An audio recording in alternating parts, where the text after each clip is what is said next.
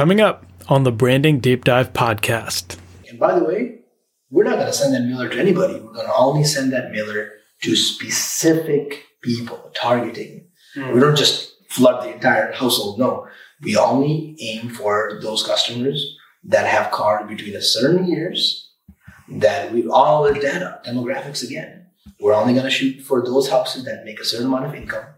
All these things, right? So we target that and then we target, you know, there are zip codes, there are sub zip codes, and then there are carrier routes.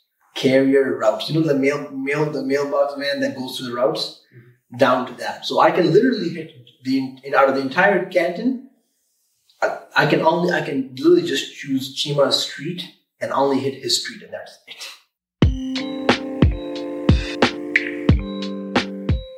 This is Ahmed and welcome to the Branding Deep Dive podcast. If you're new here, this is a podcast where we have in depth discussions about what brands are doing well to drive customer loyalty and how you can take those principles and apply them in your own brand. This episode that you're listening to right now is part two of a discussion we had with Zar Sayed about branding Mechanic One. If you haven't listened to part one, make sure you stop right now and go listen to that. In part two, Zar gets into the nitty gritty of his approach to auto repair advertising, and dealing with negative reviews. If you're a small business owner, grab a notebook because there is a lot to learn in this episode. Now, here's Zar Sayed.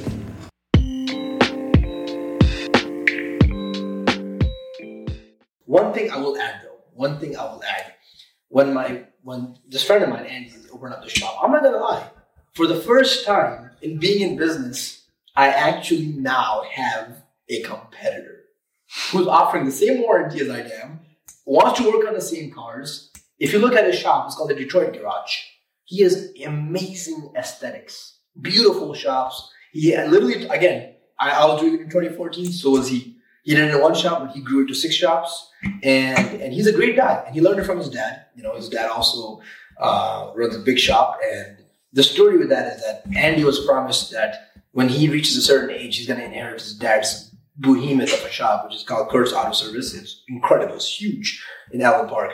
But something must have happened, and he's like, you know what, I'm not going to receive this shop or whatever happened. And he decided to go open up his own, you know, and he killed it. He's killing it. So I got pretty, not intimidated, but I got worried. I'm like, dude, this guy's right down the street from me, man. Like, I'm going to have to, growth now is necessary upon me. I've been too much in my comfort zone. And now guess what? The growth has knocked on my door, and now I'm going to have to grow without a choice. And I like that challenge, the, going get, that's another thing about, sorry for being so abstract.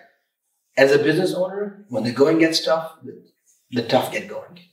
You have to constantly arise to the challenge. You always have to realize that you are bigger than your circumstances. Always. Even if you're not. Fake it until you make it, man. But 100 out of 100 times, be bigger than your circumstances. I call up my brother. I tell him, Andy opened up a shop. Oh my God. I'm gonna step up my game. And my brother's like, dude, relax. I'm like, dude, why are you so lax about this? He's like, you don't understand. He can never beat you. And I'm like, thanks for blowing smoke up my butt, but give me the logistics behind this because I'm a very analytical person. I'm not buying anything. Yeah, he's like, mechanic one is you. Quote unquote. He's Zar, mechanic one is you, and you are mechanic one. You, that's one shop, and you're 110% on top of it. There's no way in heck he can match that kind of quality. He can't. He's got six locations to worry.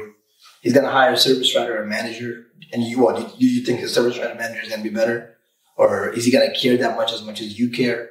And do you think he's that invested into his business as you are? So at the end of the day, that whole like, oh, owner shouldn't be at the counter, owner should be the front lines. No, I disagree. Owner should always be at the front lines. I watched Gladiator recently.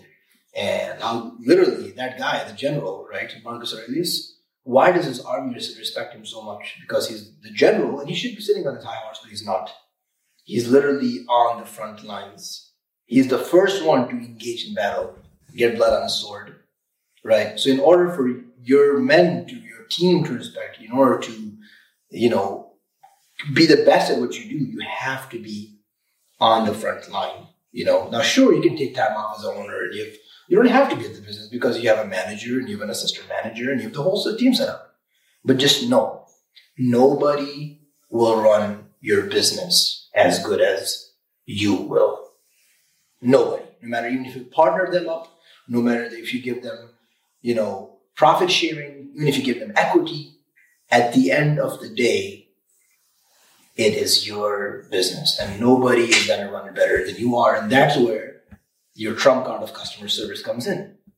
Because I'm willing to for the business. You know what I mean? I don't know if that service, other service running manager is willing to do that for his. And I mean, this is a little bit more extreme terms. I'm just saying what I mean is I'm willing to do whatever it takes. Is he? That's that's man, you're just dropping gems on gems on gems. So to summarize for our audience, one, the main thing we're talking about right now, customer experience uh, or customer service, and there's two parts to that. If I can summarize what Zar is saying, one is the service part, which everyone understands what that is. You have to be able to give what the customer wants in a way that benefits both the company and the customer. But the other part Zara is saying is the customer part.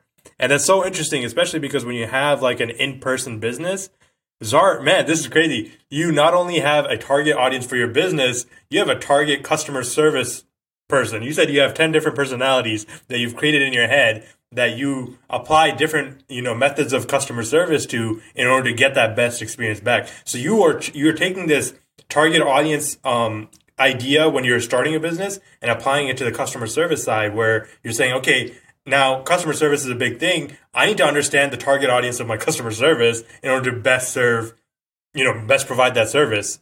Uh, and that if that means you know developing ten different customers that are asking for service, um, then be it. And then you create these things. I think that's such an amazing point for our listeners.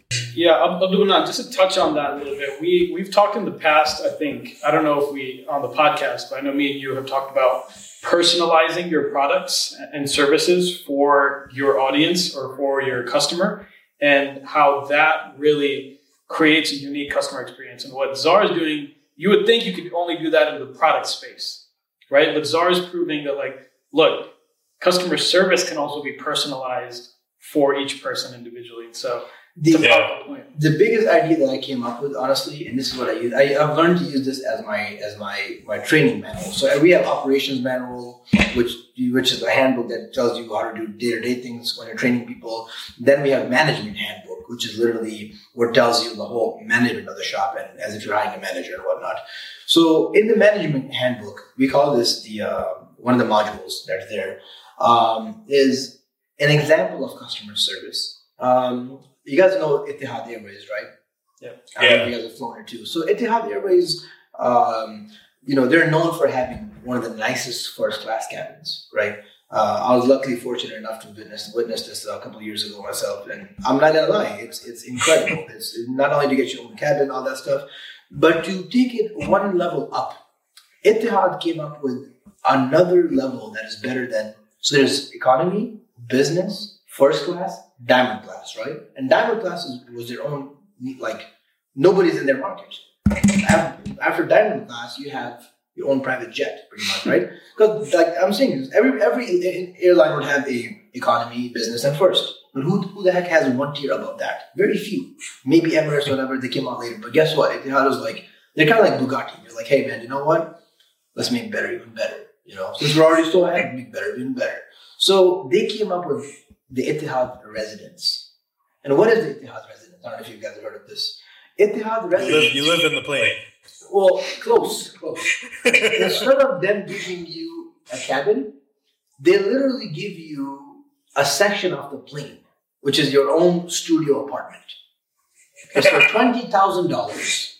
All right, and and the Etihad residence, you're probably thinking, okay, it's kind of like a private jet experience, but you're on a regular plane. You're an Airbus or a Boeing, you know, and the front, right behind the captain, the pilot, that the little block of you is all yours. You can walk around in it. You can have your own bathroom. You can have whatever, right? And by the way, the twenty thousand dollars that you're paying, you're not paying for that space. That's what a lot of people.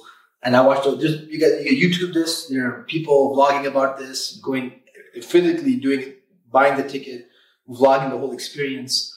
One, and I've watched about nine, ten different videos on that before I included it into our training module. Etihad Airways and the residence suite uh, is not about the space on the plane that you're paying twenty thousand dollars for. It's all about the service. Now, what do I know? Here's the thing. What do I mean by the service? The whole experience starts from the day your flight is. A Maybach, a Mercedes Maybach, would come pick you up from your home. All right That's how the experience starts. Like, check this out. Talk about service, right? That same driver is gonna be your butler throughout the entire journey. He's gonna be on the plane with you as your butler, like Alfred and Bruce Wayne. he literally, I'm telling you, it's incredible. Talk about Yeah. the talk about the pinnacle of customer service, right? literally knocks on your door, door holds your house door open, holds your driveway, you know, your back, your car door open, gets you in, takes you to a special hidden terminal in the airport, which is only for Etihad residents, you know, flyers. And you're the only person in that entire lobby where you have your own buffet, only for one person. That's crazy. You only and you, you have your entire space is given to you for you waiting. And then you have showers there, you have jacuzzi there. It's like your own little luxury house in the airport. That's part of the entire experience. And then guess what? That same butler is the entire time, your driver, the butler, he's the one, the only person you're having contact with. Nobody else. There's no different people. He's coming to you, you get to know him by name. Before you buy the ticket, he does all the research about you. I know this gets creepy. He does all the research about you, okay? Finds out what Chima likes, what he doesn't like, what kind of food he likes. He'll find a picture that you like of your, your own personal picture of you and your brother, whatever, and you'll put that picture in your in your Etihad residence apartment suite on the plane. He wants to make this experience uh, extremely hand catered and personalized just to you. So he's already done all your homework on you from a week before. And now he's just giving you exactly what you want. And he's coming up to you and he's telling you some caviar or, or whatever food that you like, the best version of it. That's the only thing you can get. If he knows coffee and he likes, he knows that Chima likes dark roast coffee, he's gonna find the best dark roast coffee in the world. He'll probably have it shipped from Malaysia or something, just so Chima can have this coffee. Because everything on the residence has to be Chima's best experience. It has to be the best steak that he's ever had. It has to be the best coffee. It has to be the best car ride. It has to be the best butler. It has to be the best concierge. Everything. And then that same butler, you and him, you, he literally escorts you to the plane. You're the first person to get on the plane. And you're not, you don't use the gate because obviously those are for peasants, right? you literally, you literally, he sits you in this little golf cart like looking thing, and, you literally get on the runway as like, like as if it's a private jet, and you get on there, and the entire flight crew, they know that we have a residence member on board this, for this flight. So the pilots will come out, and all the flight attendants will come out, and they will literally salute you as you enter the plane. All right? you see what I mean?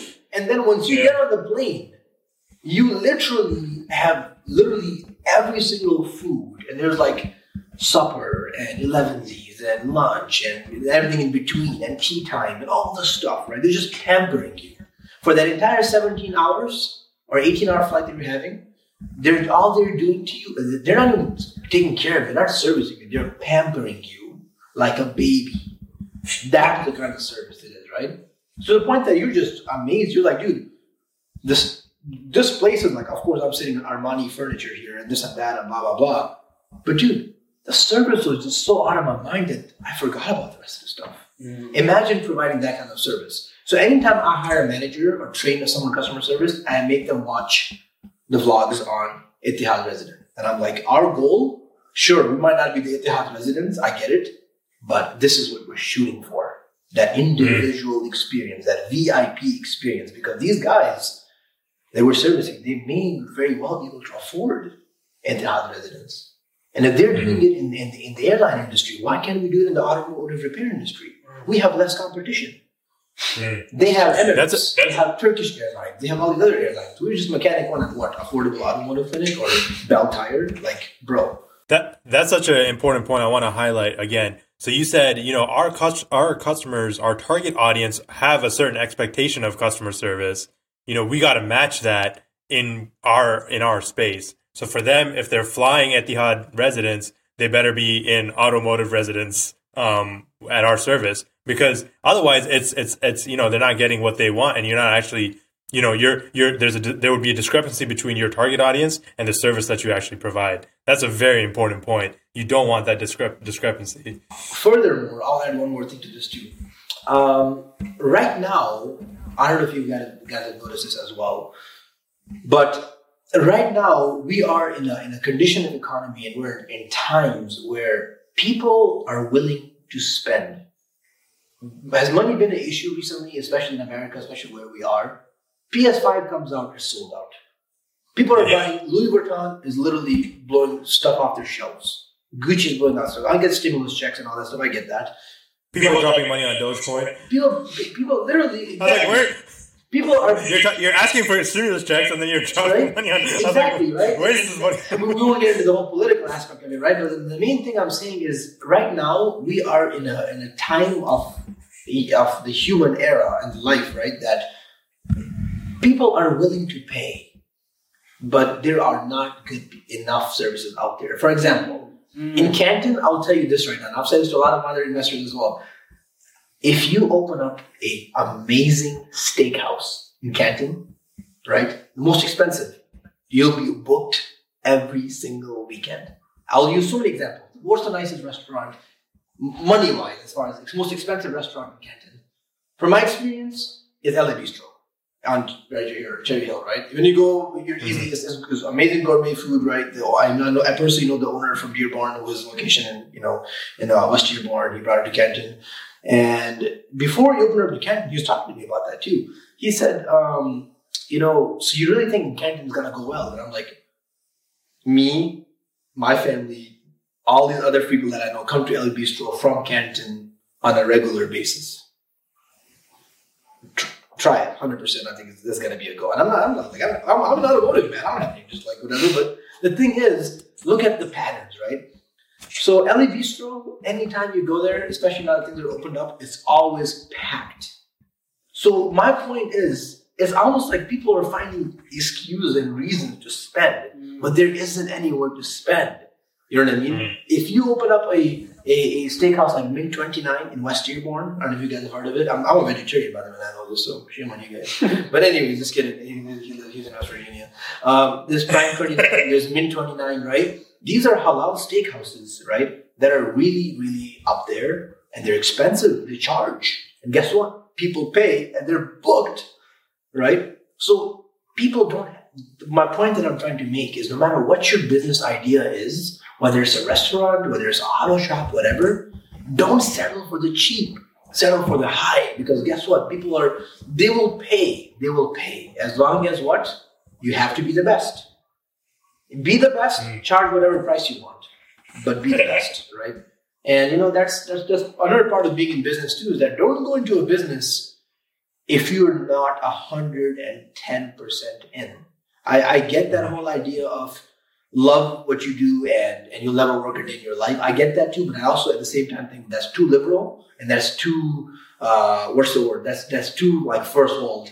Like it's coming from a very first world like place, privileged. It's coming from a very privileged space when you say, "Oh, I should I should only do what I love."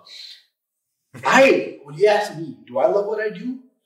Yeah, but do I love it? Like, oh my god, I love it. No.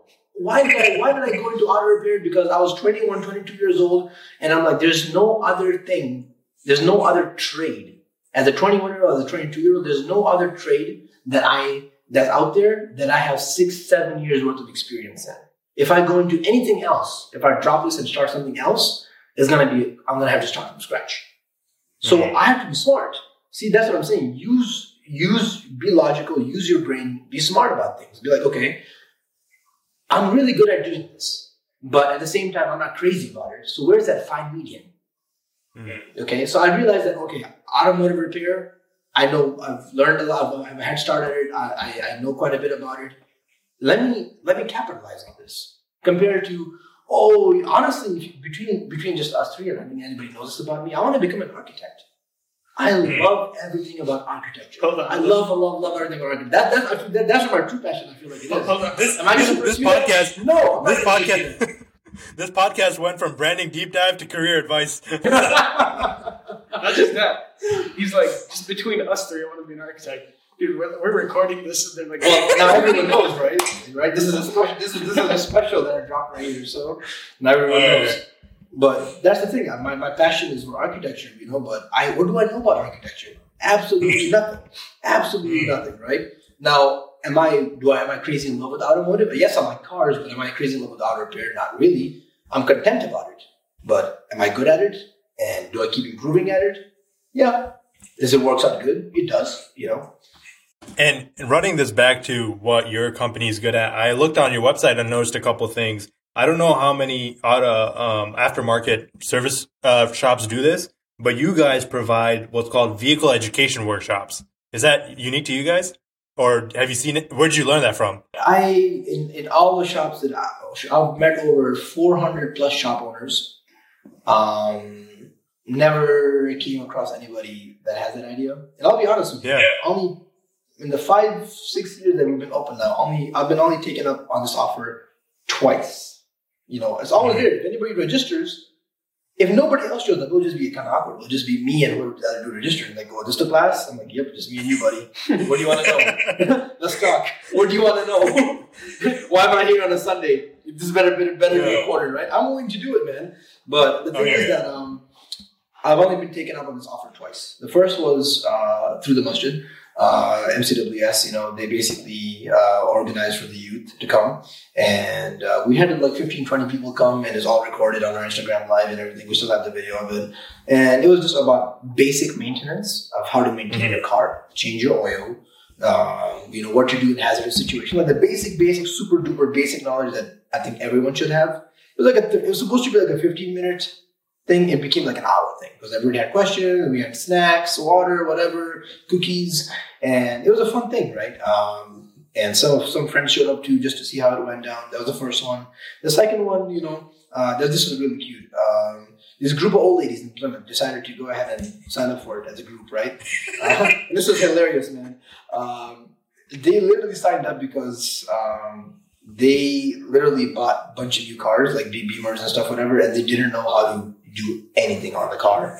Anything. They couldn't even know how to turn on the radio. Like I said, these are like 70, whatever. Their husbands have passed away. Their kids are like too busy for them, right? So literally, we're bringing these brand new Beamers and these brand new Benzes, whatever, brand new, like 100, 200 miles on them, right? And we're just literally getting inside each and every single car with them and telling them, this is the iDrive, this is the BMW interface, this is how you use it, okay? This is the Mercedes car, right? this is how you use it. One lady didn't even know how to start her car. I was like, I'm like, Was it push to start? it was push to start, yeah. You know, and I'm like, I'm like this, I'm like, and I told, and she was like, literally, she brought us, uh, and we, we have Christmas time comes around, holiday come around, we have customers that bring us gifts, right? Did that lady for the next like two weeks bought us like lunch every Saturday because she, and how I told her that your key. Imagine the dealership that sold them this car. They could have told her this.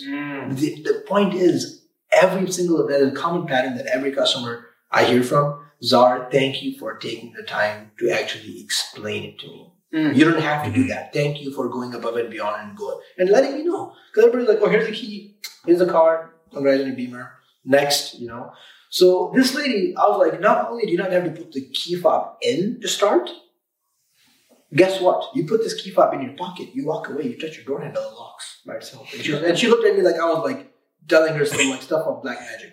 And, and, and I'm like, by the way, another thing. The car unlocks itself if the key's in your purse and you come within close radius of the car, the car automatically unlocks itself. And she was like, and I was like, I was like, it's true. Do you want me to do it? And she was like, no, no, it's not gonna do that. That, that that's all myth and this and that. Like, I literally locked the car. I literally did got out of the car, put the key in my pocket, tapped the handle and locked, walked away, walked back in, the car was unlocked. And she was like, and you know, th- that point on, she was just like, holy crap, like, like who knew, right? But she called about this, you know, before they registered, they called and they were like, you know, um, this and that, and blah blah blah. We have these new cars, whatever, and um, you know, like, what's any? Would, they, they said we were willing to pay. This is what really broke my heart. They literally said we are willing to pay so uh, someone a hundred bucks, two hundred bucks, whatever, just to teach us some basic functions in our car. And I was like, wow. man, like, come on, like this lady, come on, like this old little old cute and adorable lady, and she's coming with a bunch of her friends, and I'm not gonna charge this lady to show her how to freaking work her key or work her radio. Not, man, like I get more joy out of it by sitting in a brand new car and checking it out, you know. So she and she ordered, she literally were like forcing us to pay, and I'm like, just it's fine, like. This is called giving back, you know. Nobody Yeah. takes us takes us up on it. Thank you for taking us up on it. And she just became the raving fan, you know. Unfortunately, And- you know, she I don't know if she's gonna live that long to tell a lot of people about her customers. And- in, in the same vein, another thing I noticed on your website, it says that you uniquely do is that you are what's called female friendly. I hope you have a good story about this.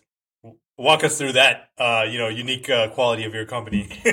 so female friendly is an actual. There's a there's there in automotive you have to get certifications for everything. It's a very heavily regular regulated industry. Um, as it should be, by the way. As it should be, right? As it should be. Uh, I love the checks and balances system, by the way. Anytime any customers have reported us to the state of Michigan, uh, I'll be honest, I'm very transparent. I've been to been to the state of Michigan to Lansing when they've called me to do an audit, things like that. And I sit down with them and I tell them straight up, I'm like, guys, I'm so glad you exist because if you guys didn't exist, how would we improve? That's literally how I started the conversation. They look at me like, you know, damn. I a roast or whatever, you know, but, um, but this guy came here to learn, and I'm like, 100%. I want you guys to point out all the holes in my shop. Because the first thing I'm going to do when I go back is patch them up. And by God, the first thing I do is I literally drill every single one of my guys, tell them, guys, this is what we're going to change, right? And guess what? We change. Mm. But I love the checks and balance system because imagine if there's no, if there was no checks and balances system. And imagine if there wasn't a higher legal authority or a higher other affiliation that would come and check up on you, or when a customer has a concern or a customer has a complaint and they complain on you, you know, then that's when you have to make sure that you can prove that every single thing that you have is in order. And then like, look, everything is in order, right? So the female friendly thing, I believe, I know it's been a long time, it's been 2014 actually, it was the last time I signed up. It was a thing called Ask Patty. Ask mm-hmm. P A T T Y, Ask Patty. It's a it's like a assessment that you go through. Um, whether, whether that then sh- whether determines if you're female friendly or not, right? Mm-hmm. Um, and it's a series of questions and it's a series of assessments that the whole shop has to go through, and then she basically tells you like you know that that organization tells you okay you are female friendly or you're not female friendly now a lot of stuff that was in that assessment you know um, you know do i think that was very like relevant to the female friendliness part of it you know um, yeah 100% you know the majority of it was very friendly and it was very educational and we did learn a lot and i was very very thankful to be a part of that you know um, mm-hmm. definitely teaches you a lot and um, you guys are probably wondering what, what does female friendly even mean? Like, yeah, that's like just. A- I mean, so in oh, well, let me give you an example. There are videos out there where boyfriends will prank their girlfriends and tell them to go into an auto shop to ask for blinker fluid. And come back there like, dude. right, right. So there's a lot of situations, uh, but honestly, the biggest thing that I realized in that assessment is that I'm explaining the same way to Chima is the same way I should explain to any woman that comes in. I shouldn't make things dumber. You know what I mean? I shouldn't because that's that's one of the biggest things that a lot of people don't realize is that you. I'm educating both people. I'm educating a, a guy and I'm educating a girl. But a lot of people, when they're educating girl, they might change their tone. Like, and I don't know, it could be sarcastic. Like, oh, and this, by the way, it does this, that, that. And they realize that. Like, okay, now you're just treating. I understand I'm a woman. I don't know about my car, our cars and stuff, but you don't have to treat me like an idiot. You know what I mean? Yeah. So it's like it's like treating them the same and like how you would treat any other customer. Um, and if they have any questions, let them ask the questions. You know. Mm-hmm. So for example, like if I assume that every male knows about you know the basic information about engines and suspensions and brakes, whatever, I'm going to make majority of that assumptions the same as whatever assumptions I make, whatever I've set the bar for the basic knowledge, what I think for what majority of people know, I'm going to apply that to male or female. You know, the same mm-hmm. thing. There's no discrimination there. There's no segregation there. Treat them exactly the same. And and then if they don't know, let them ask the question. So then I'm like, I'm explaining the engine. They're like, hey, Zahar, by the way, I, I don't know what that part is. What, what is what does that part do again? Then I'll go back and tell them, okay, well, this is what that does. That does, you know. Instead of automatically assuming like, okay, she doesn't know what this is. So then I, then I literally start talking about engine for five minutes, letting her know that her dad was a mechanic and she knows everything about it. You know what I mean? so not having preconceived, you know, notions and assumptions, you know, equality of within your customer service um, with fact particularly. Okay. Zahar, uh, thank you so much for the time that you've given us. We've dropped in a lot of gems so far. We got two things left that we wanted to cover in this episode, and I think we'll probably have to do another follow-up session after. Uh, so the first thing is advertising. You touched on you're spending, you were spending, what, what was it, 10,000, 5,000? And now you're spending 15, and now you're spending three, three to four. Uh, break. Can you break down for us where you're spending this money? What kind of returns you're seeing? Uh, what are the? I mean, numbers are king, right? So, what kind of numbers are is your advertising budget driving? So advertising is one of the other things that I literally spent at least a good two, three years of my life literally just focusing on that, you know. Um, advertising is the, the, the fuel for every business. You know, you take advertising out, you're literally just running on fumes. So advertising has to be there. There can't be no advertising. Um, when the advertising stops, the growth stops, and business can. You have to be growing all the time.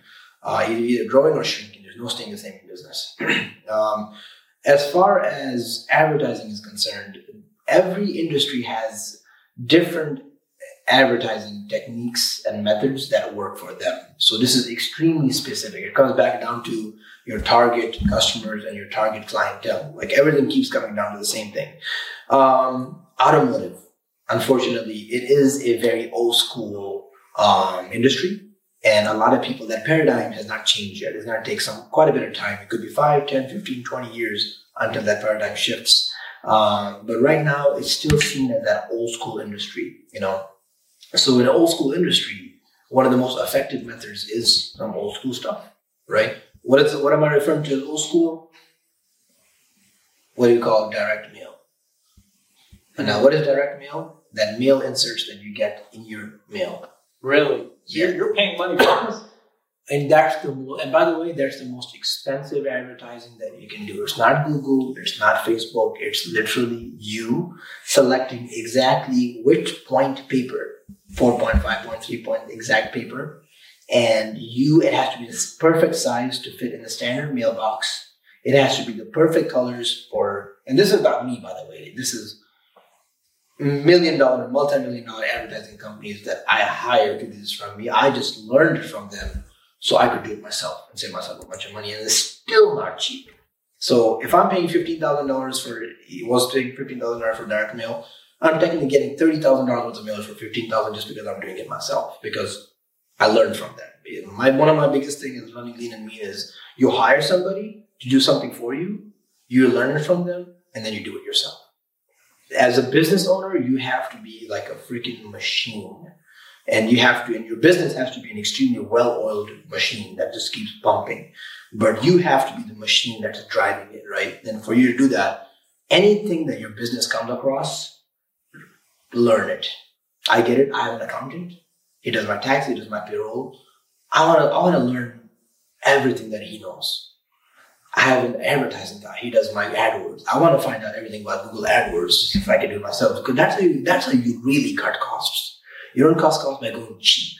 You go cut costs by learning more and replacing those who are doing something for you, and you do it yourself, right? So direct mail is one of the most effective the most effective, and anybody in this industry will tell you the same thing. They're the most effective way of advertising um, across the board for all shop owners. Um, why? Because who's your target clientele? My target clientele are not the 20 year old, 30 year olds. For the most part, they're broke. 30, 40 year olds, eh. 40 to 50 year olds, okay. 50 to 60 year olds, okay. Right? 60, 70, yeah, too old. So those guys, particularly, right? You find out which years they were born and what they're used to, things like that, right? When they check their mail, they see your coupon, right? They see your your insert. Not even a coupon. I don't say the word coupon because that's very misleading. You don't want to be a coupon shop. You give them your amazing direct mail piece with your picture on it, with your team's picture on it, or your shop's picture on it. And you literally give them like a little quick tour on that nice thick paper gloss or nice like your colors on there and everything on there. So you basically have this much space, like you know maybe a size of a mailbox, like half a page of a printer paper, front and back, to literally make this customer a raving fan without even you, without them even calling you. So your reviews are on there. Your shop pictures are on there. All the brands that you service, all those car logos are on there, right? And they see and they're blown away. They're like, and by the way, we're not going to send that mailer to anybody. We're going to only send that mailer to specific people, targeting. Mm. We don't just flood the entire household. No, we only aim for those customers that have cars between a certain years that we all the data, demographics again. We're only going to shoot for those houses that make a certain amount of income. All these things, right? So we target that and then we target, you know, there are zip codes, there are sub zip codes, and then there are carrier routes. Carrier routes. You know the mail mail the mailbox man that goes to the routes down to that. So I can literally hit the in, out of the entire Canton. I, I can only I can literally just choose Chima's street and only hit his street and that's it, and no one else. Mhm. You know what I mean? That's how specific you can get, right? Um, That's unfortunately, and you, know, you can't do each house, but unfortunately, but you can do each route, each route. So e- within zip code or sub zip code, within sub zip codes are routes, and then you monitor performance to that. Okay, from Chima Street, Chima Street last year gave me thirty thousand dollars in revenue. So guess what? Let's keep advertising to them, right? And it's not a one-time deal. You have to keep reminding them because there are certain customers you'll get on, you'll get them on the first visit, the first card they get. Some customers will get them on the fifth. Some customers will get them on the hundred and twentieth. I had this guy come in. He brought seventy-five of my flyers over the past four years, and he's like, and he's like, "Look, I'm in. Stop sending me." So he's being funny, but he's like, "Consistency. You gotta keep hitting it. You gotta keep hitting it. You gotta keep hitting it, right?" And he's like, "Listen, dude, I'm in. You got me. All right." You know, like he's being funny because he's like, "Dude." For the past four years, man, it's like clockwork. Every every every month, every on the last of the month, or the first of the month, or the middle of the month, Lord behold, there's a, there's a flyer, your flyer in my in my in, in my uh, in my mail. And when I looked at it, because we change our proofs, we call it proof, you know, like when we change our design Yeah. as a proof. We have edition, first edition proof, second edition proof. We're like on the 32nd edition of proof. I mean, we've changed our proofs 32 times. This time about the fourth edition. This was from like this was like from 20, March of 2016. I was like, guy, this is 2020. This is this is a relic. Hey, hey, hey, Neil, frame this thing, man. You know, like like I'm like, you see what I mean? So that's what marketing tells you. Like, no matter what it is, you have to keep hitting it. Consistency, cons- consistency wins the race, right? And that's what direct mail is. But that's just one. That's only one portion. Advertising is like a bunch of jars, right? And you have to put funds in each jar, but you put more funds in a jar that gives you the most revenue, right? So my jars is direct mail, obviously the king of all. Then there is Google, the second. Then there is Facebook, right? Then there is affiliation shops, like, you know, for example, BimmerShops.com, I'm on there. That's like only for BMW customers, right? There is RepairPal, right, which is like another affiliation. There's Bosch. There's a bunch of all different affiliations. Then there are also restaurant membership that will host you on their website and tell you that yes, this is one of our shops. You're certified by us. It's not just a paid membership. You have to they have, they have to screen you, they have to interview you, they have to approve you, and then you you know become their a certified shop of their Carfax, for example. By the way, another thing, any work that you get done at Mechanic One is reported to Carfax. It's like a dealership. So if anybody wants to buy a mm-hmm. car, every single work that you've done at Mechanic One shows up on the Carfax oil change, oil change, oil change, oil change. So for example, Chima's buying is driving, you know, a lease, right? Or Sold it. sold it, okay. It was it was my car. So, but anyways, whoever bought his car, guess what? They can pull the Carfax on it and they can say, look, Chima's been doing all of his own changes. And he doesn't have to worry about pulling up the records. He can say, look, this dude's been taking uh-huh. care of his car. That just made his car so much different from everybody else that's on their car. Because a lot of people have Carfax, but a lot of Carfaxes don't have service record. Only dealerships depend to have service records on the Carfax. Mm-hmm. So there's a lot of different, you know, things on that too. Yeah, one thing I want to just touch on real quick is that you know when you're advertising, the point is you have to stick out, right? And so what what Zara is saying reminds me of another story. Uh, Abdulman, you've heard this story on the Future podcast with Errol Grayson, where he talks about he was trying to get his first job, and he realized that everyone is using the same paper, the same font, and everything, right? So what he did is, what he literally picked nice, like quality paper, changed the font, and then he made the actual resume one eighth of an inch taller than uh, the regular 8.5 by 11. And so he only sent it to like one or two companies, uh, and he made like that one eighth of an inch like red, so it stood out. So a week later, he gets a call, and the call, the guy's like, "Dude, I hate you." He's like, "I know why." He's like, "You you tried to stack your folder of resumes or whatever, and one was just sticking out, and that was my resume."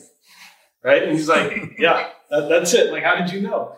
And so that's the point. Like with direct mail, with with actually with anything, with any form of advertising, you want to be that one eighth of an inch that people remember. And I'll give you a direct example of how to be that one eighth of an inch in direct mail. If you guys think about it, right, and I don't, a lot of, especially people our age, we really don't check the mailbox that much, right? I, I have to do everything digital, email, you know, auto pay, everything, whatever. But our parents, they still check the mail. Yeah. You're, those are my customers, right? They have money, they have cars, right? Those are my customers.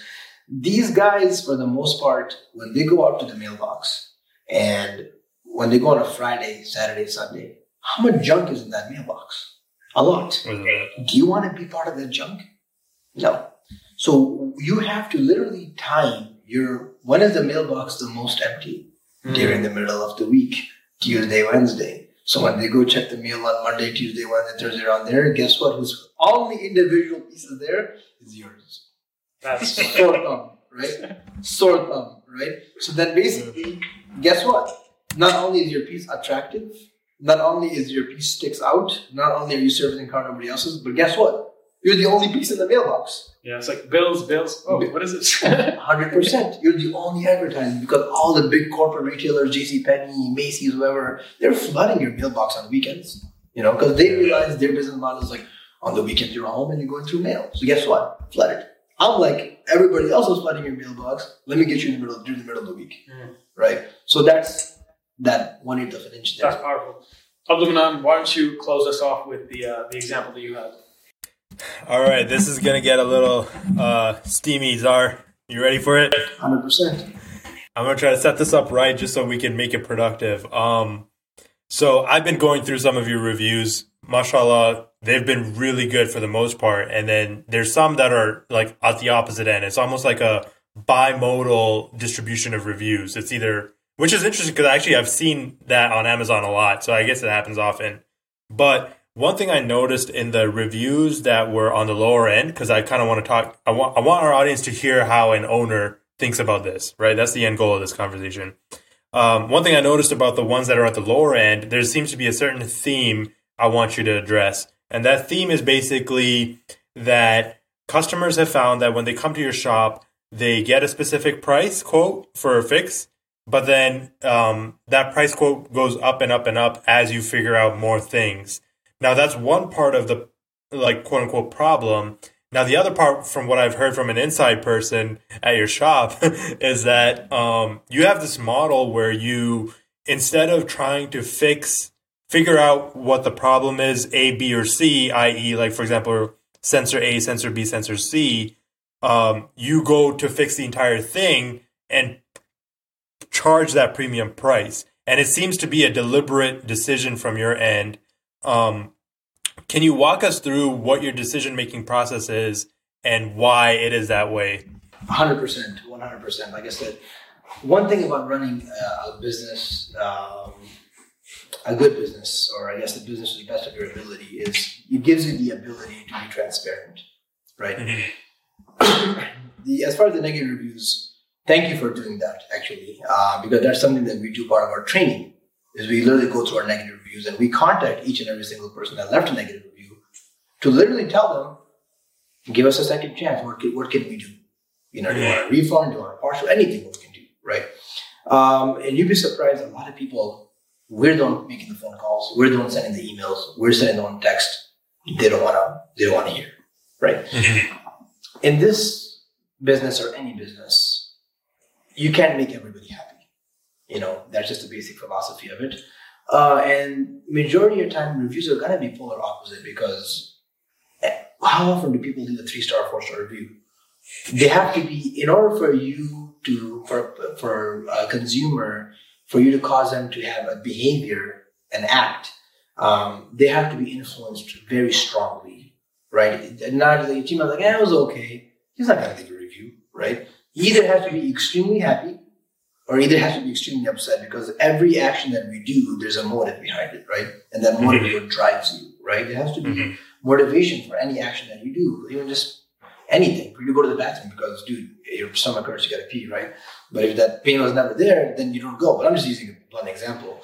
Um, so that's where the counter opposite stuff reviews come there, you know. Mhm. Um, as far as a lot of that goes back to my first point, and I hate to say this, you know, um, no matter how good your training gets, no matter how talented people you find and the best training you can give them, at the end of the day, it never replaces the owner and the owner's touch. Majority of those reviews that are there is when either A, I'm on, on vacation, B, not at the shop, right? Uh, and as an owner, you get to pay for that in two ways. You get to pay that. That's one thing I want to learn. I want everyone to know about before they open their business. Just like you guys said, every, every, not everything that shines is gold, right?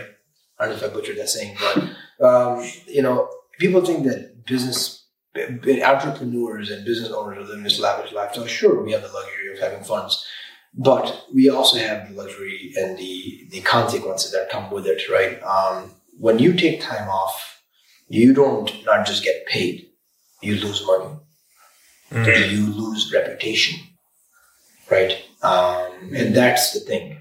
As a human being, you can you're not a superman. That's one thing that you also realize when you're running a business is that you want to do everything yourself. You're the machine, but you also have your internal. And this is you know if you guys want, we can do a whole separate section on growth and whatnot, self development and whatnot. You know, this is very personal.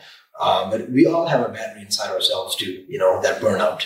Um, and we can't, we can't just go in, you know, what I would say, excuse me for the language, but balls to the wall, you know, every single week, 67 hours a week, dude, you're going to get burned out eventually.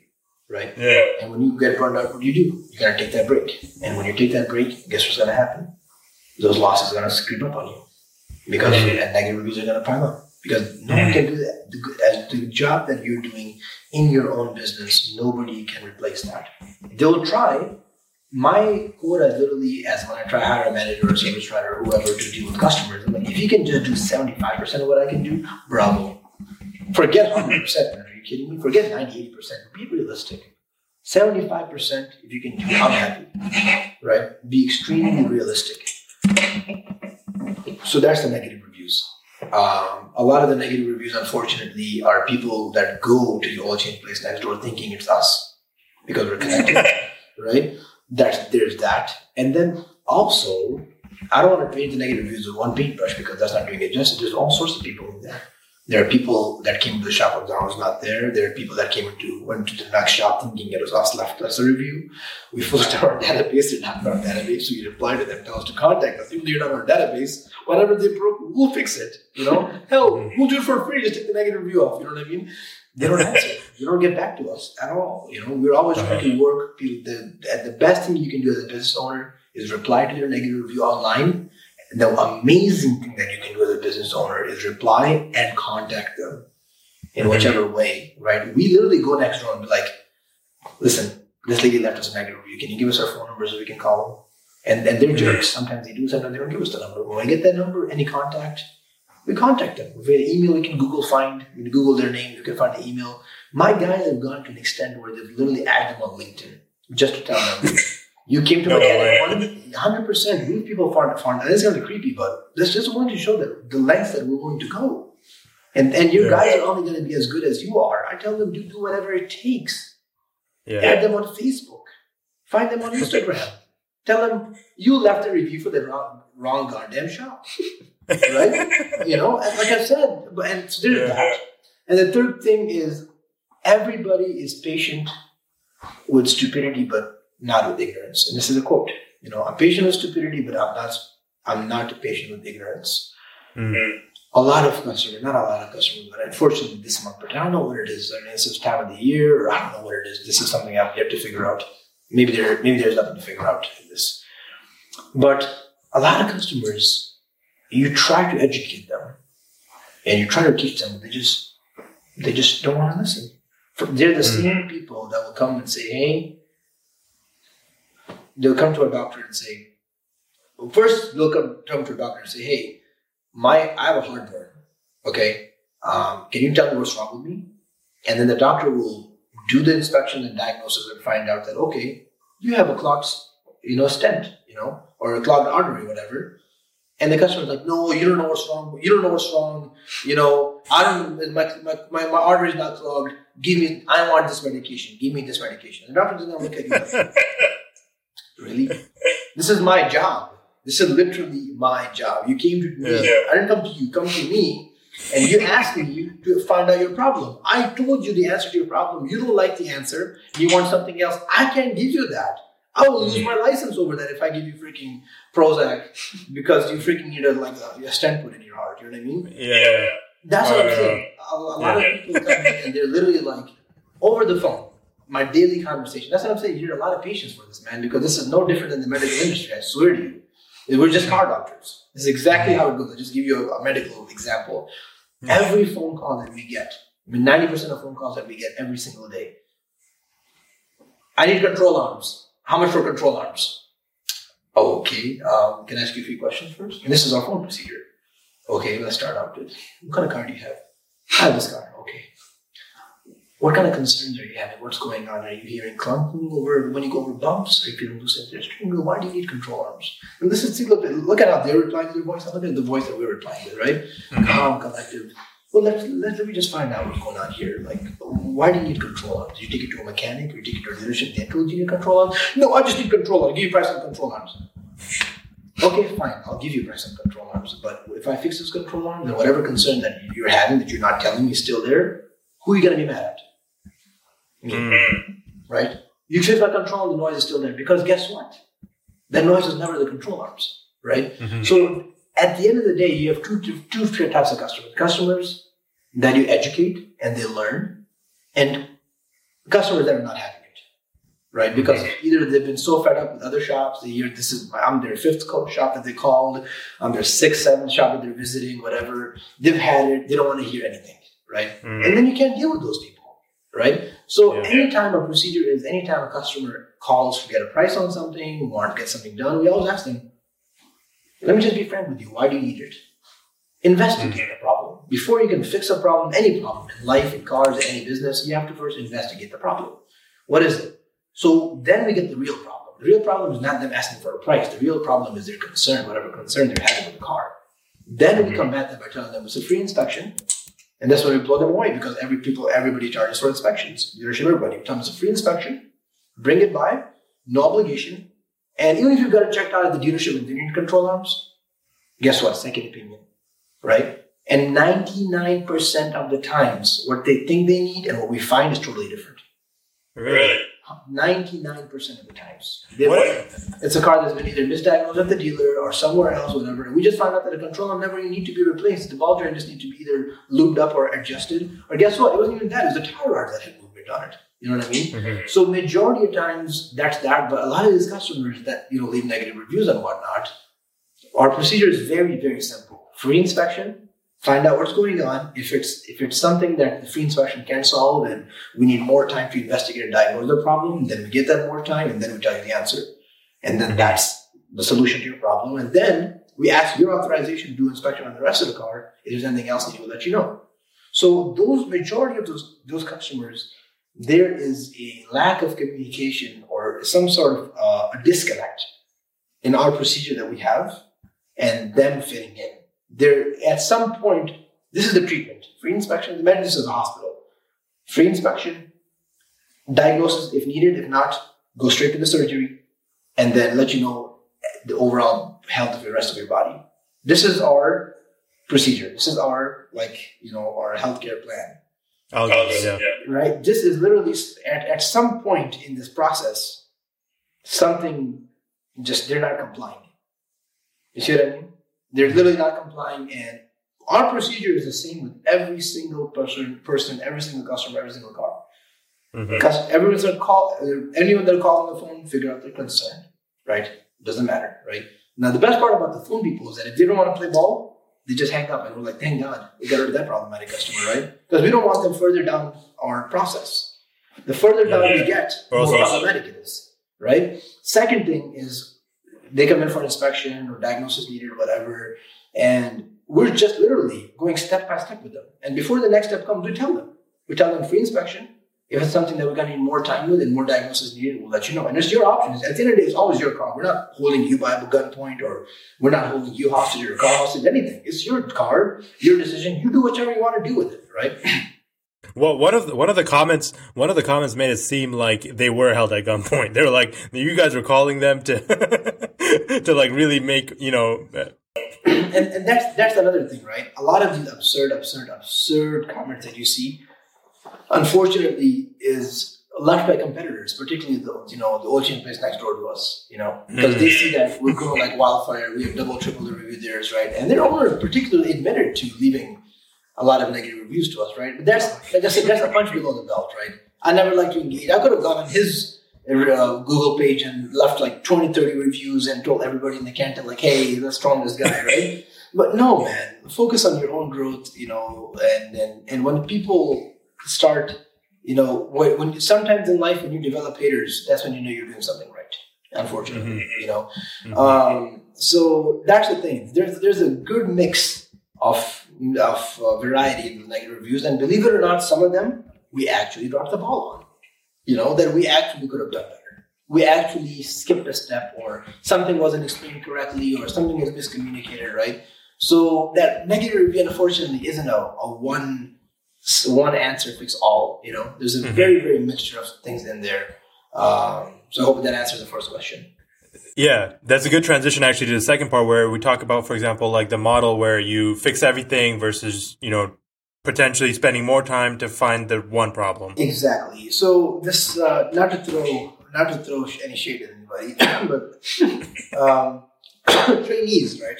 Uh, especially when they've been in the, an environment for a very short amount of time, um, miscommunication usually comes and misunderstanding usually comes due to only because of one thing lack of knowledge right and the more you spend time in a place the more you understand the more you learn the more knowledge you gain the more lack of knowledge gap closes and closes right so unfortunately like i said this, this problem with the whole trainee situation not understanding our procedure and et cetera et cetera i can see how this can be very clearly you know mis, uh, misidentified this procedure that you're particularly referring to, where instead of why don't we just go in and fix one thing, why do we fix the whole thing?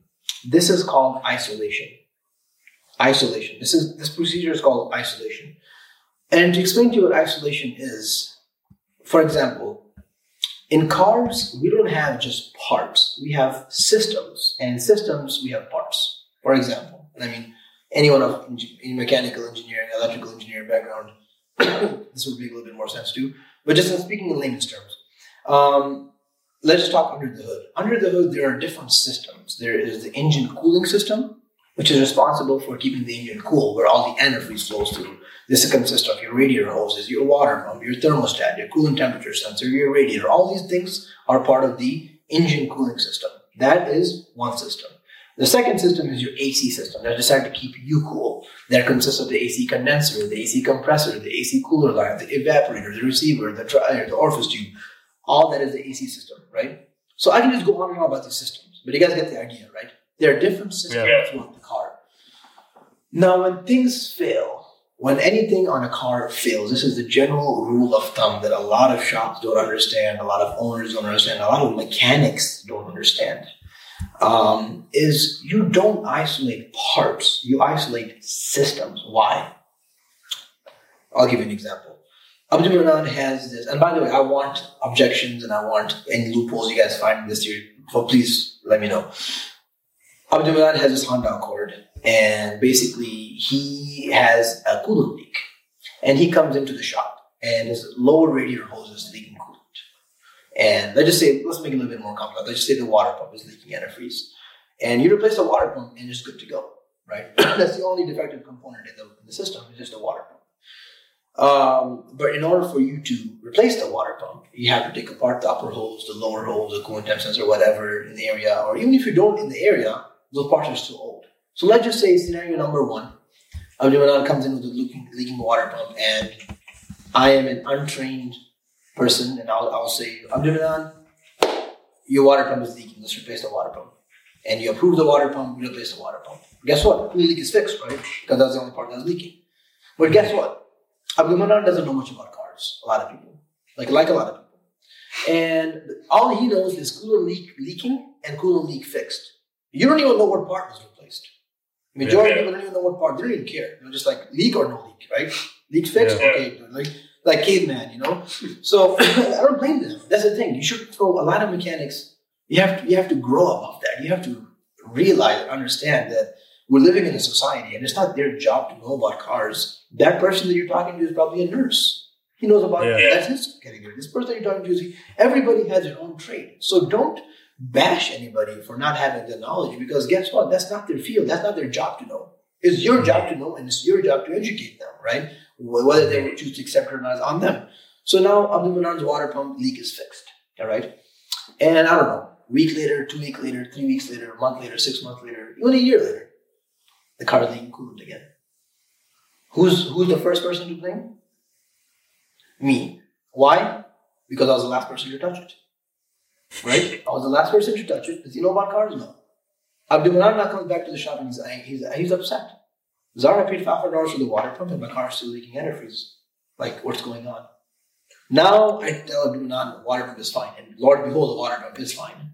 It's under warranty, everything's good. It doesn't fail again within that short time. It's the radiator hose leaking.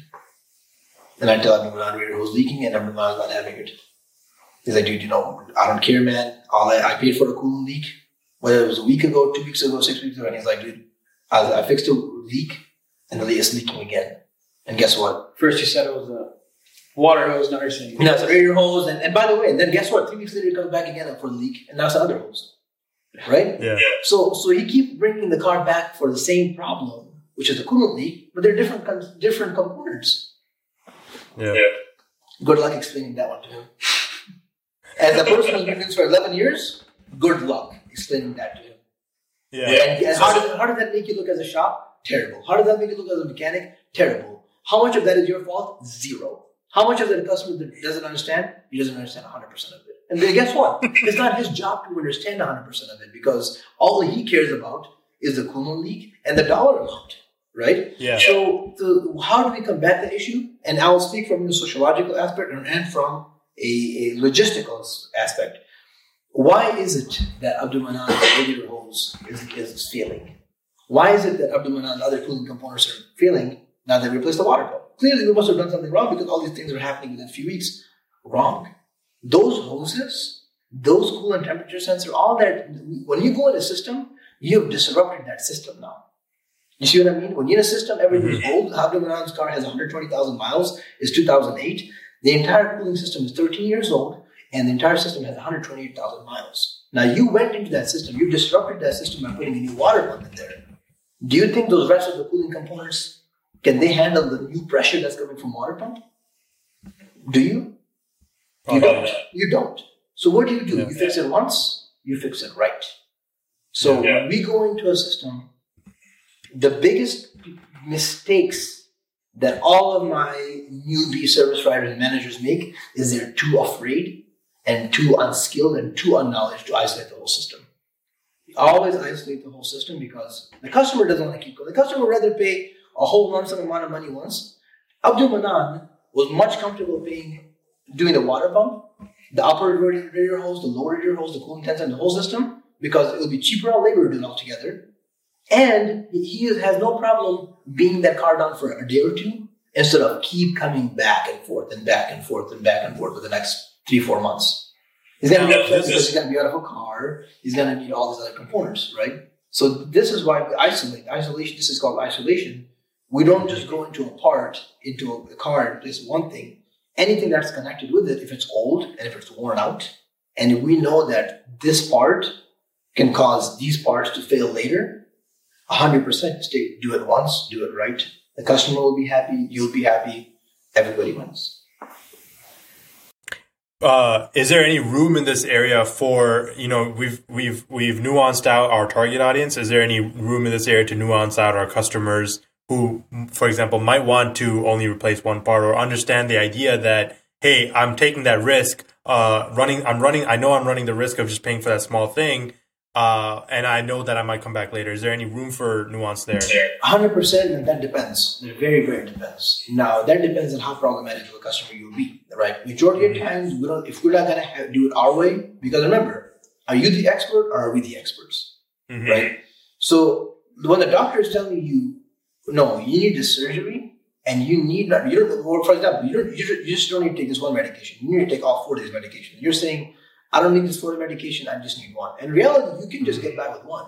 But those three, you're taking as those three medications you're taking as a precaution to make sure there's no inf- inflammation anywhere else. right? Yeah. Like my, my entire family are doctors. My sister's a doctor. I've all my cousins, all my uncles, everybody a doctor, right? I When I have- say that's a really good example.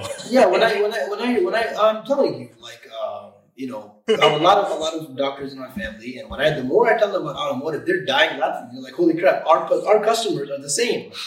they're the same people who are neglecting auto repair. The same people that are neglecting their own health. The same people that are neglecting your telling them what their car needs. Are the same people that are, that are fighting us on the on the treatment. They're so stubborn. They're so freaking stubborn, right? They're like, dude, we don't want to take this. And we're like, dude, come on. I've been doing this for a long time, and especially doctors. Like, you guys went to med school, residency, freaking like you have your Fellowship. release fellowship, and then you have some freaking Joe Schmo coming to and telling you that what he need, what, what he thinks he needs. It's insulting, and I and I don't and I and I don't. I literally that's why that's why I, I like I I I I I'm I empathize and sympathize with both sides. I, I I understand why the mechanics get pissed off because they're like, who are you to tell me? Yeah, like yeah. like take, you don't believe me? Just go take your car to another mechanic or a dealership. They'll tell you, right? Yeah. And and right, and then the doctor the same thing too. Like my sister, she's a doctor, right? And she she tells them like something, you know, like, hey, lady, like she comes in hard to hard burns or whatever, and all these issues and she's like, you know, Joanne, are you still smoking? Yeah, I'm still smoking, but that's got nothing to do with it. And she's just like, like, what do you want me to do? I told you to stop smoking. This is like seventy five percent of your problem is because you literally smoke a pack a day, right? And then now you're having like all these other conditions that are coming from it, blah blah blah.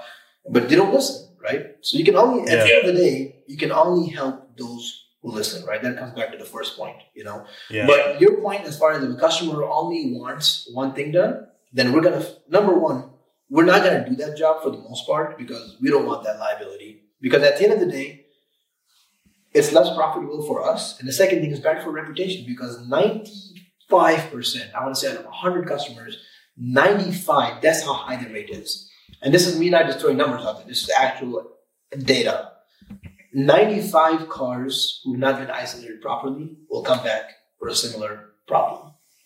Mhm. That's crazy. Wow. And guess what? Those customers for the second time, they're not going to pay.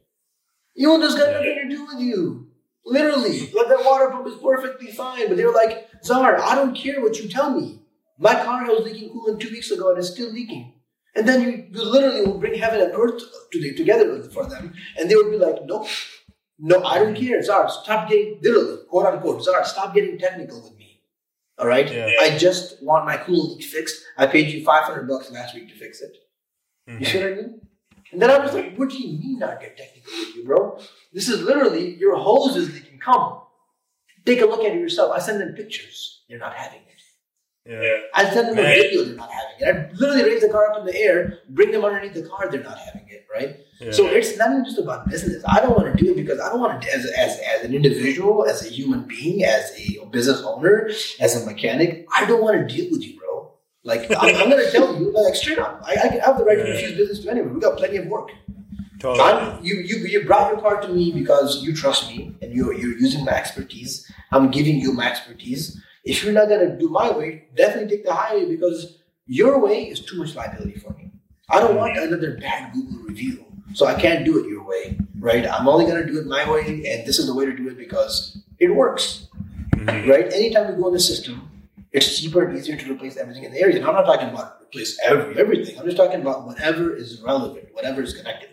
For example, brake pads, right? Majority of times, the only like I can't even remember last time we did just brake pads. Anytime we do brake pads, always change the rotors two together, immediately connected, right? Unless you have a car that has perfect rotors, I'll wait. You know, there's, there's literally mm-hmm. either scarring on the rotor, and that's another thing. A lot of customers don't understand what makes a part worn or defective. And like I said, it's not their job to find out, right?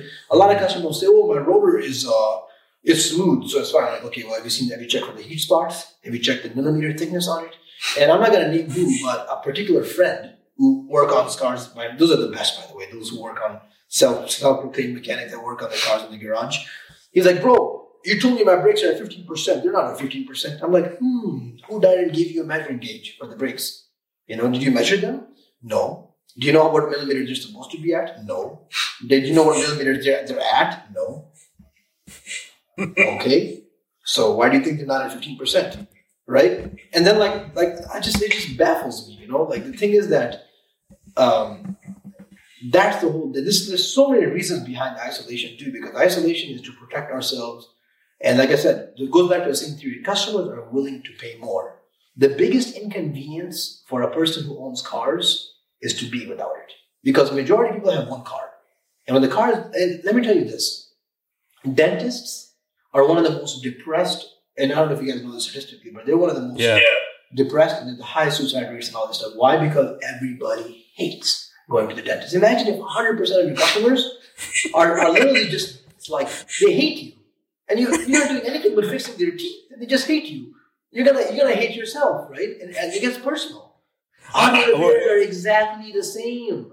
Auto Yeah. are unexpected, they're expensive, and everybody and their mama project their, their problem onto you hmm. oh, now my car is down. I can't pick up my kids from school, and how am I going to get to work? At the same time, you're realizing this is none of your problem. They're just here to fix it, but you get to hear all that. So being without a car is one of the biggest inconveniences. Not the money. They just need to get around, and they can't get Yeah. around because their car is down. Right Mhm. now, we help with giving them free loaners. But some we don't have. We only have like six, seven loaners. We're trying to change have more and more loaners, but we don't have like a fleet of thirty loaners, right? Yeah. So idea here is, is that you want to get them in and out as fast as possible and then not see them again for a long time, right? If you are a vehicle owner, you just want to be a one-stop shop, maybe you go to a shop once a year and then just possibly go to a shop for like another two, three years, unless for oil changes and stuff. So that's why we built this procedure. This procedure is not just for us.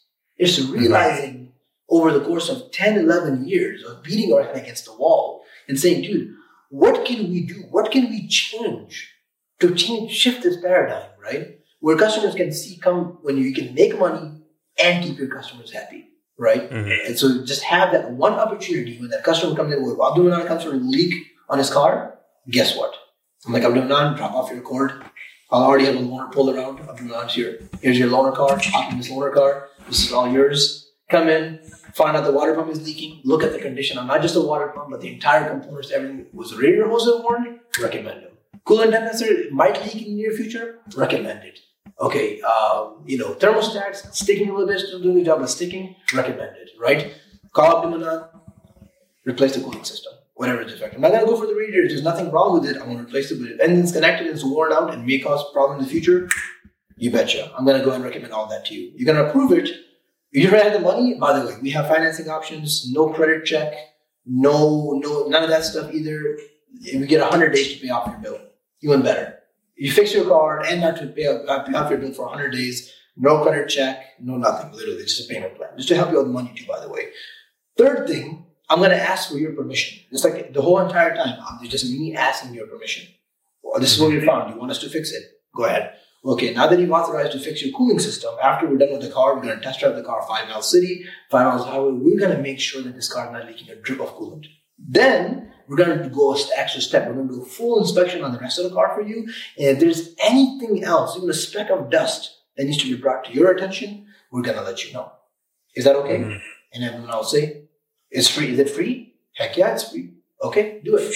So now we just did the full inspection and then I come back to Abdulmanan and tell him, Abdulmanan, your brakes are worn out, your shocks are worn out, your struts are worn out. And then, by the way, who has the bike holding power? Him. You get to decide whatever you want to do. And then you'll tell me, oh, sorry, I'm already spending $1,000. Now you hit me with another $1,500 bill. Listen, Abdul Manan, it's your car. The more you put out in this car, the more you're going to get out of it.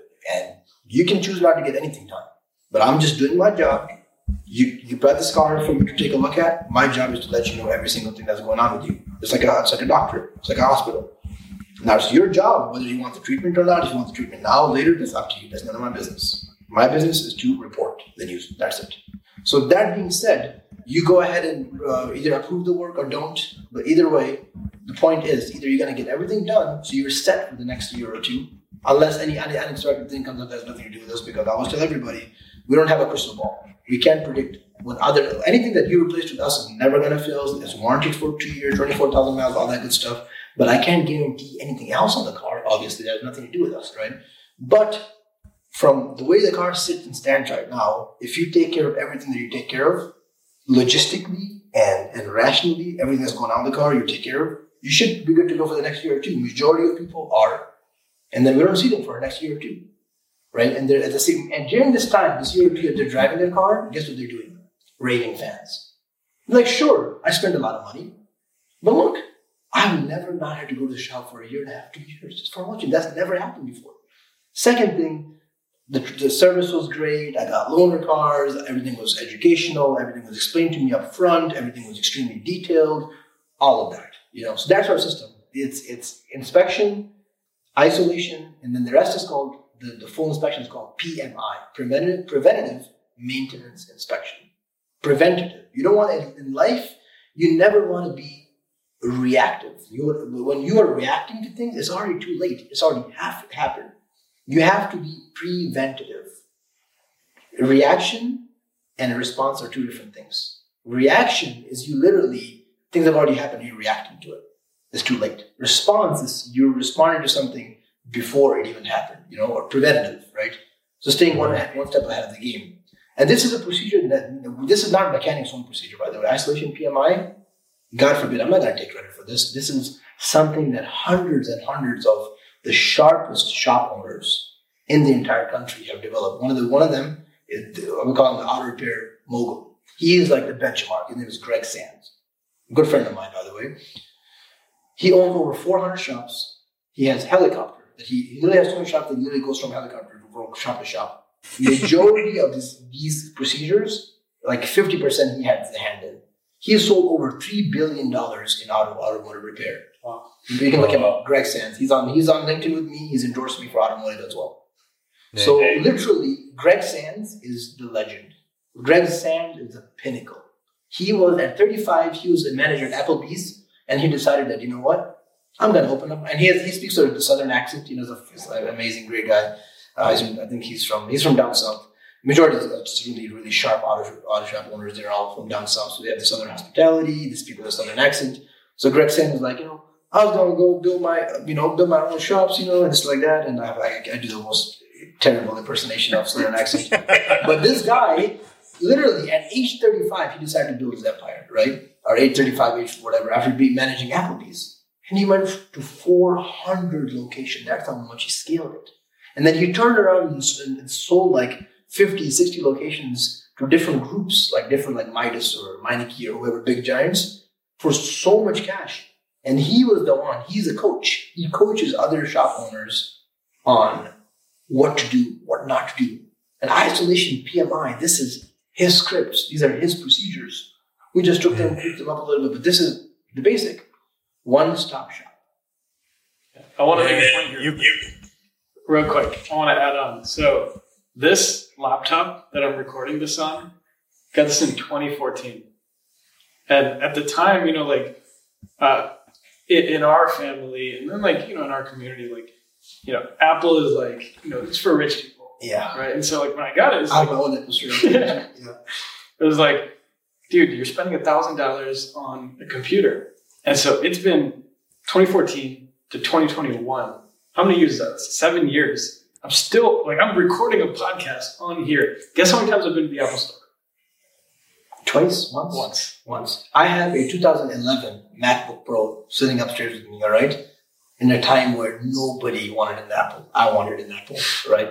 My brother got it for me for thirteen hundred bucks for my 18th birthday. I bought myself the Porsche, obviously, um, and basically he literally, I remember he had it in the fridge. He's like, "Hey, I open up the fridge." I guess it's a surprise, and I saw it. Oh my god!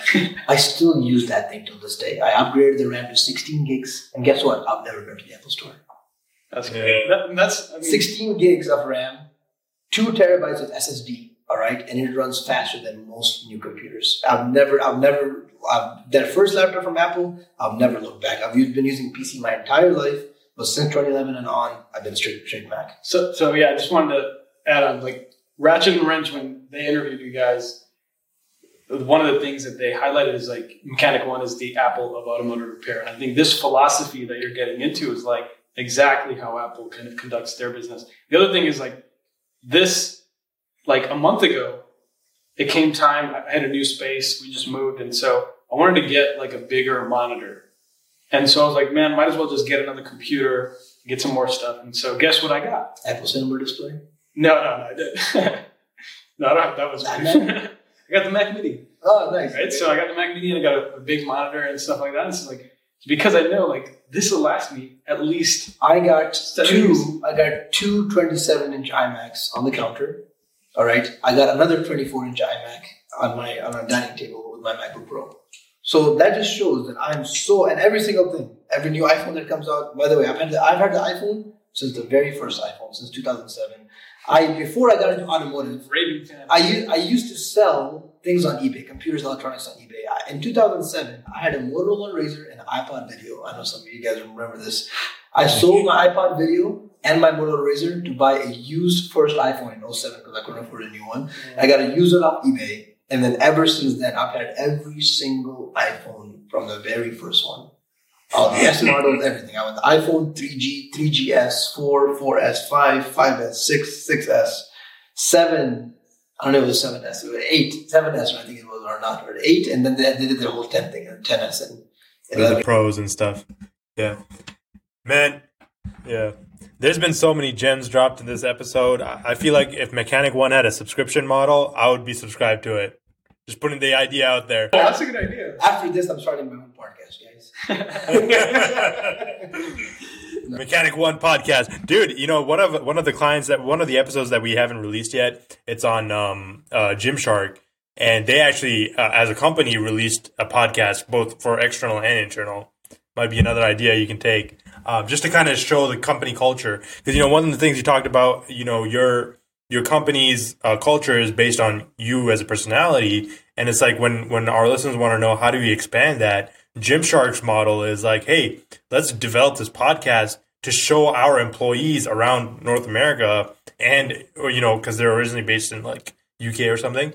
Let's start a podcast to show what our culture is like and about, so that we can have a unique, uh, uh, a universal culture across the different campuses that they have. Um, pitching ideas here. We talked a lot about Apple, but have any of you guys read the autobiography of Steve Jobs? Highly I've been recommend- wanting to.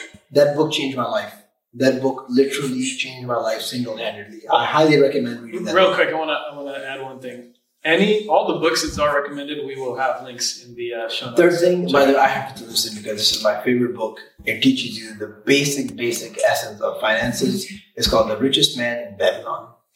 Zar actually recommended this book to me, and I, I read it, and Hey, yeah, like I, I, I remember it. It changed the way I looked at money. hundred percent, hundred percent.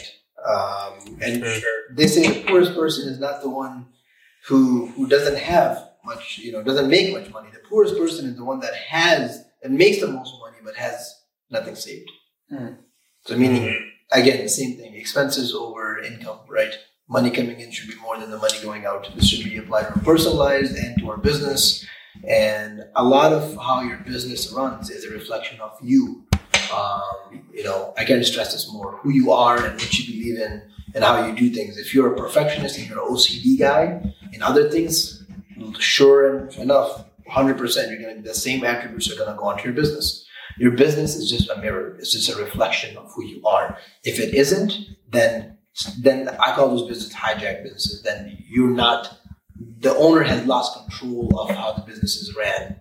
Because if the owner has how the, the full authority the full, you know, pretty much the full control of the business, the business should reflect the owner's every strength and weakness. You know, uh, and hopefully the weaknesses can be made up by his team, right?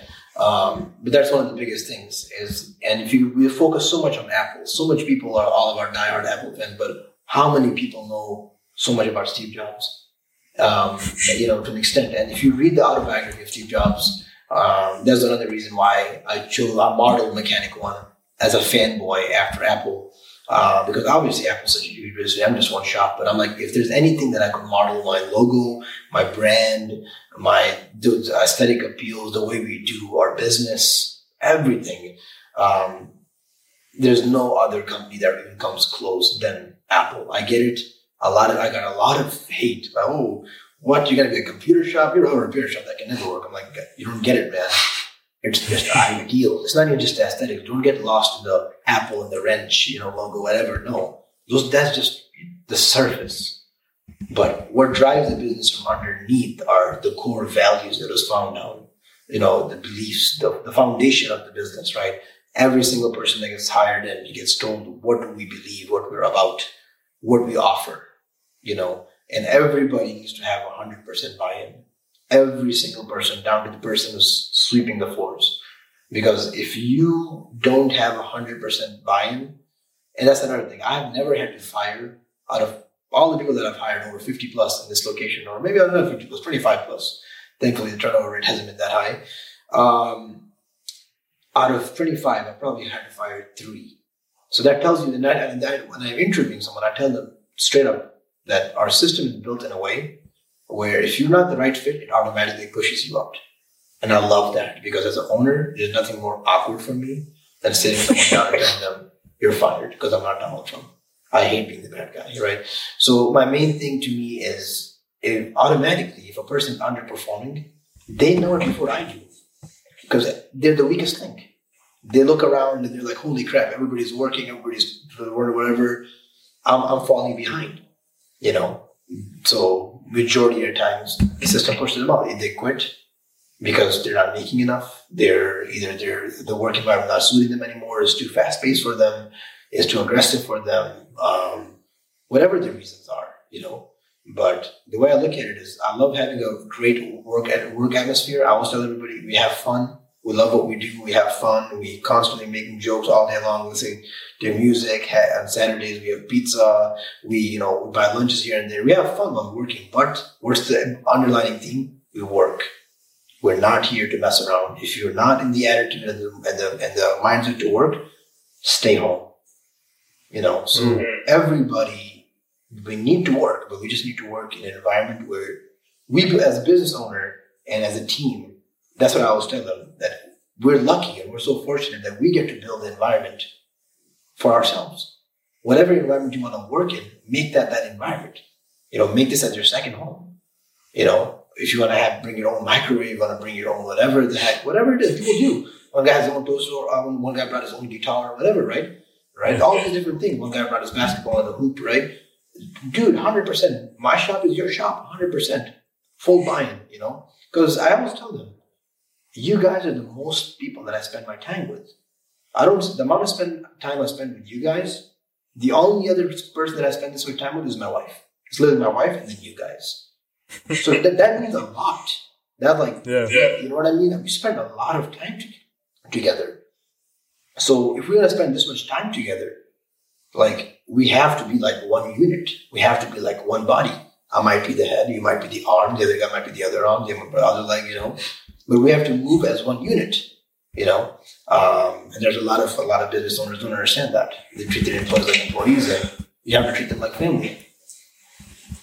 Man, uh, Chima, we're running pretty long on time. How, how, how are you feeling?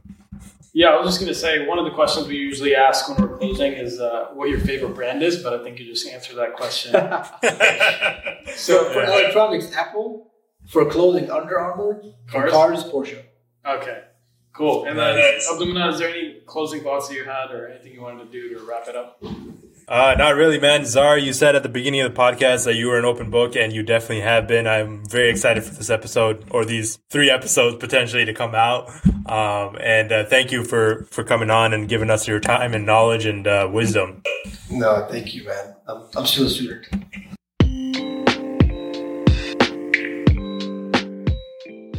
So I was reflecting on the process of recording this episode and one thing that I realized is for me, this episode was by far the easiest episode I've ever done. I told Abdulmanan before we started, hey, you're going to manage the flow of the conversation. You're going to uh, manage the questions. You're going to make sure Zar is being challenged and engaged throughout the whole process. I'm just going to sit there and I'm going to soak in the knowledge. And Zar obliged, right? Zar dropped gems on gems on gems. Now, looking back, what I realized is that Zar really got the short end of the stick. We recorded part one and part two on the same day. It was like four hours straight that Zar just kept talking. So, Zar, if you're listening, I'm really sorry we put you through that. We didn't give you any bathroom breaks. We didn't give you any food, no water, nothing. So, really appreciate you sharing your time uh, and being so generous with your, your wisdom. Now, as always, I have my key takeaways from this episode. But before we get into that, I want to share with you a clip from a bonus episode we did with Yasser Mushtaq on Dodge tying Porsche as a most admired brand.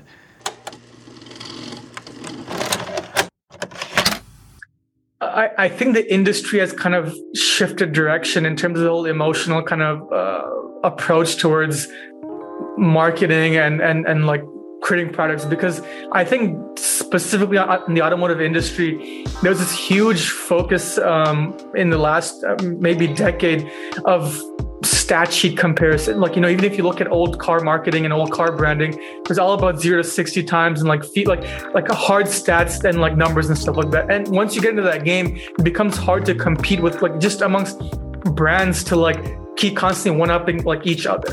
And I think mm. that, that the whole market, especially from what I've noticed in the last couple of years, is that they've switched into delivering products rather than stats and like performance indicators. But rather than being like, oh, our car gets this, does this, or like does that, it's like our car has this like a like a massive engine that makes like a ton of noise.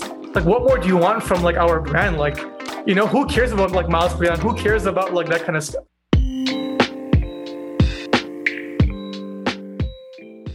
If you enjoyed this episode with Zar, I am sure you will enjoy that episode. Check it out where you get your podcasts. It is episode number 20. Now, here are my key takeaways. Number one, people are willing to pay for good service. Whatever space, whatever industry you're in, you should be thinking, how can I create an experience that leaves my customer thinking, this is the greatest experience I've ever had?